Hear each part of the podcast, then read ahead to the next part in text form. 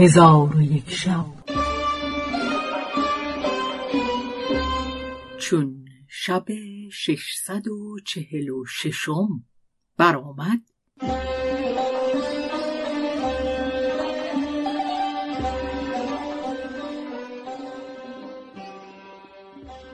گفت ای ملک جوانبخت جمرغان در حالتی که لشکر کفار در خواب بودند با لشکریان و اسبان و اشتران خود بر ایشان هجوم کرد. کفار از خواب بیدار شدند و با دهشت تمام تیغها برکشیدند و یکدیگر را همی زدند و همی کشتند تا بسیاری از ایشان کشته شد. آنگاه نظر کرده از مسلمانان کشته ای در میان خود نیافتند. دانستند که اسلامیان به ایشان هیلت کردند پس قورجان بانگ به بازماندگان قوم خود زد و گفت ای تخمگان ناپاک کاری که خواستیم به ایشان کنیم با ما کردند اکنون به اسلامیان حمله آورید در آن حال گردی برخاست و از زیر گرد زره ها و مقفرها بدرخشید و دلیران پدید شدند که تیغهای هندی بر میان بسته داشتند و نیزه های خوتلی در کف داشتند. چون کافران گرد دیدند از قتال باز ایستادند و آن گرد از قول کوهی بوده است. چون قول با لشکر خود به اسلامیان در پیوست جمرغان با قوم خود به کفار حمله کردند و شمشیر بر ایشان نهادند. از بسیاری گرد جهان تاریک شد و دلیران داد دلیری بدادند و خون در زمین موجزن گردید و پیوسته در جدال و قتال بودند که روز به پایان رسید و هر دو گروه از یکدیگر جدا شدند و در خیمه های خیشتن فرود آمدند. چون شب سپری شد و روز برآمد مسلمانان دوگانه به جا آوردند و هر دو گروه سوار گشت تیغها برکشیدند و صفها بیاراستند.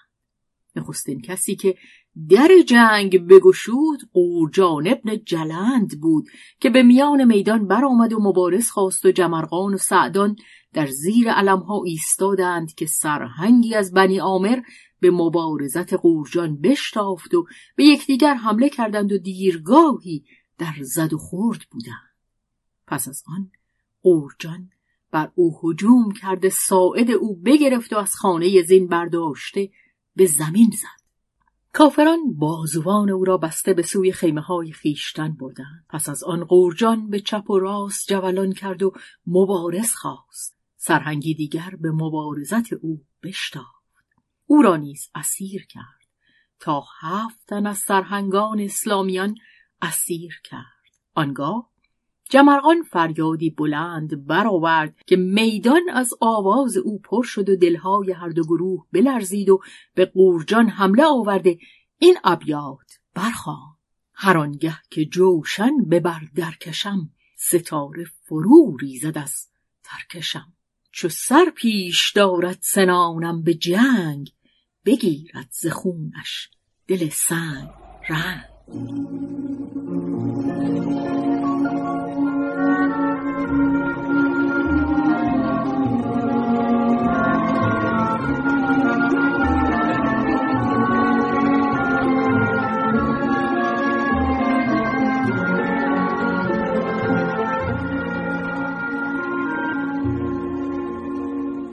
قورجان رجز جمرقان بشنید شفت و بخروشید و به ماه دشنام داد و به جمرقان حمله کرده این ابیات همی خوان کجا دیده ای جنگ جنگاوران؟ کجا دیده ای بار گرز گران؟ همکنون ببرم به خاری سرت. بسوزم دل مهربان مادرت. چون جمرقان سخن او را بشنید با دلی سختتر از سنگ پیش رفته دیرگاهی به شمشیر با یکدیگر حمله کردند. پس از آن نیزه ها به کف گرفته و پیوسته در جنگ بودند تا هنگام عصر شد. آنگاه جمرقان به قورجان هجوم آورده بر سینه او بزد مانند نخله او را به زمین انداخت. در حال مسلمانان بر وی گرد آمده بازوان او را بسته رسن در گلوی شفکنده مانند اشتر بکشیدند. چون لشکریان کفار امیر خیشتن را اسیر دیدند همیت جاهلیت ایشان را گرفت از بحر خلاص او به جمرقان حمله کردند. لشکریان اسلام به مقابله بشتافتند و خلقی انبوه از ایشان بکشتند. بقیت و سیف راه گریز پیش گرفتند و مسلمانان از عقب ایشان همی تاختند. تا اینکه در کوه و صحرا پراکنده گردیدند و غنیمت بزرگ به دست آوردند.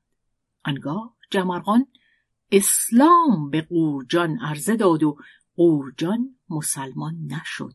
بند از بند او ببرید و سر او به نیزه کرده از آن مکان به سوی شهر عمان بکوچیدند.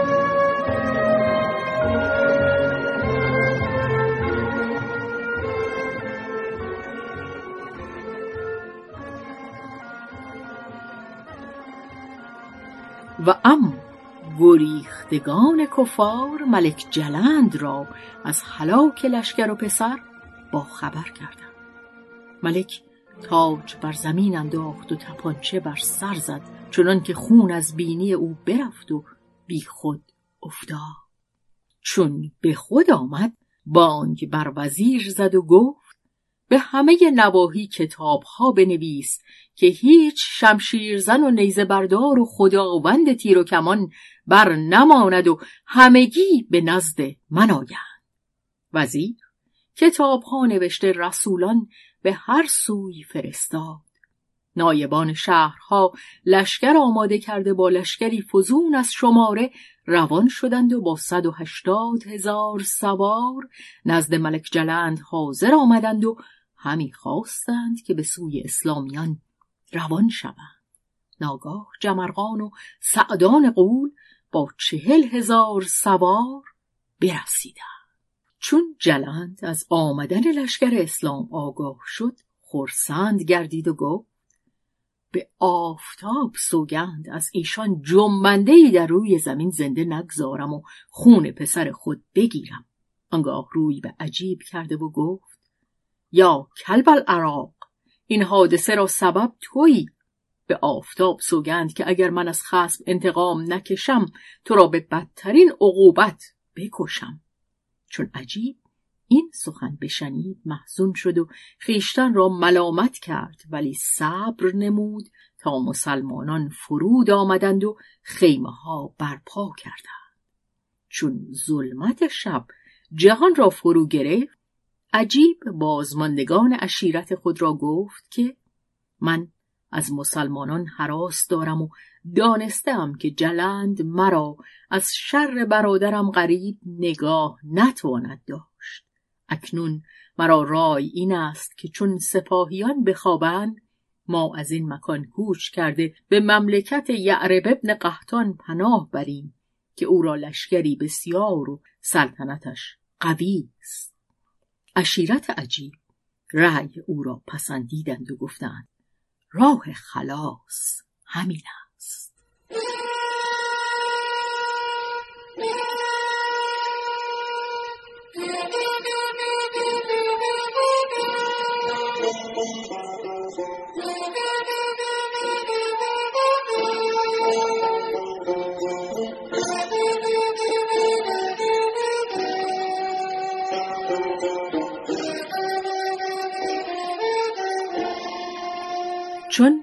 سه یک شب بگذشت. عجیب با اشیرت خود راه گریز پیش گرفته برفتند. چون بامداد شد ملک جلند با دویست و شست هزار دلیر زره پوش سوار شدند و تبلهای جنگ فرو کوفتند و از آن سوی نیز جمرغان و سعدان با چهل هزار مرد شجاع سوار شدند. هر دو گروه صفها بیاراستند. نخستین کسی که در جنگ بکشود سعدان قول بود که مانند کوه آهنین به میدان شتا دلیری از کافران به مبارزت او برآمد. سعدان قول او را بکشت و بانگ به فرزندان و غلامان خود زد که آتش بیافروزید و این کشته را بریان کرده پیش من آورید. ایشان چنان کردند. قول گوشت او را بخورد و استخوانهای او را بمکید. کافران از دور ایستاده بر وی مینگریستند و می‌گفتند ای آفتاب ما را از این دیو نجات ده. آنگاه جلند بانگ بر قوم خود زد که این نابکار را بکشید.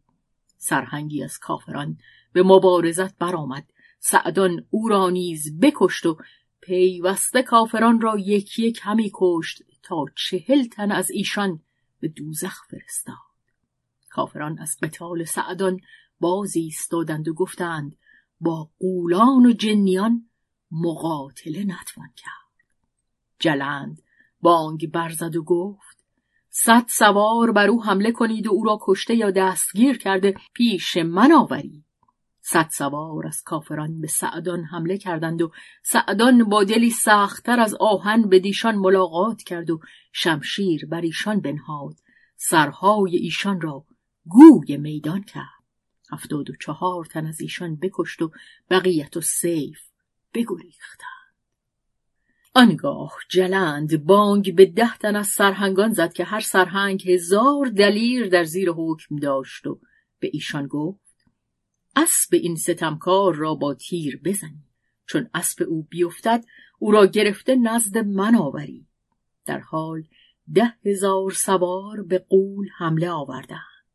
چون جبرقان دید که چندین هزار تن به سعدان حمله آوردند به لشکریان اسلام فرمود که به سعدان یاری کنند. آنگاه اسلامیان تکبیرگویان به کفار حمله آوردند و هنوز اسلامیان به سعدان نرسیده بودند که کافران اسب او را بکشتند و او را اسیر کردند. در آن حال هر دو گروه به یکدیگر حمله کردند و شمشیر به یکدیگر نهادند و مسلمانان در میان کافران به حلقه انگشتری همی مانستند که در میان دریا باشد. چون قصه به دینجا رسید بامداد شد و شهرزاد لب از داستان فرو بست.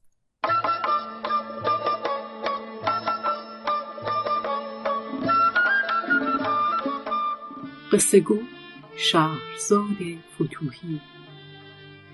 تنظیم مجتبا میرسمی